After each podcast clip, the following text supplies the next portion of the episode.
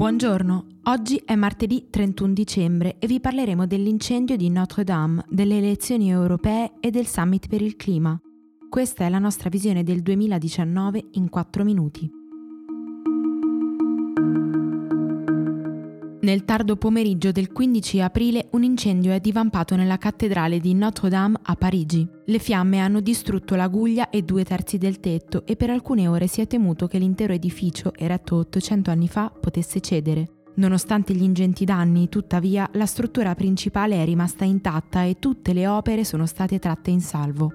L'importanza artistica e simbolica della cattedrale, emblema della cristianità e della storia francese, ha fatto tremare appassionati di arte e non solo, timorosi che l'umanità avesse perso un pezzo di storia di tanto valore. Oggi Notre Dame è avvolta dalle impalcature e secondo alcuni esperti non è ancora del tutto sicura. I lavori per la sua ristrutturazione proseguono lentamente anche per gli alti livelli di piombo ritrovati all'interno della struttura che impongono agli operai misure di sicurezza straordinarie. Il presidente francese Emmanuel Macron ha promesso cinque anni per completare la ricostruzione, ma per gli addetti ai lavori ce ne vorranno almeno il doppio.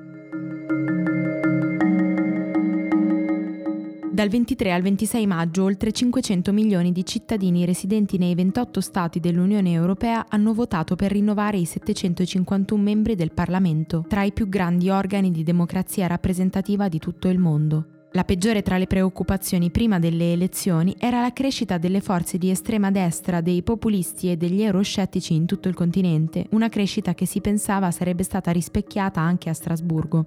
In realtà questo scenario si è realizzato solo in parte e ha riguardato principalmente l'Italia, che ha visto la vittoria della Lega di Matteo Salvini, la Francia, dove ha ottenuto buoni risultati Marine Le Pen, l'Ungheria di Viktor Orbán e l'Austria di Sebastian Kurz.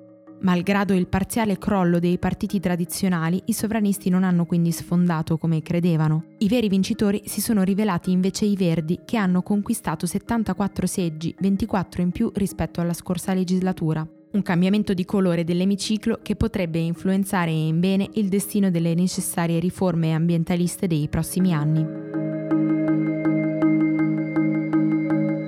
Il tredici dicembre si è chiusa senza accordo la conferenza sul clima C O P venticinque organizzata dalle Nazioni Unite a Madrid per discutere dell'emergenza climatica. Il summit avrebbe dovuto elaborare una strategia d'azione strutturale per compiere concreti passi avanti sull'attuazione dell'Accordo di Parigi nei prossimi anni e soprattutto nel duemilaventi, un anno cruciale per contrastare la crisi climatica. Soprattutto avrebbe dovuto trovare un accordo per la riforma del sistema di compravendita delle quote di C O due ed elaborare norme vincolanti per i singoli paesi.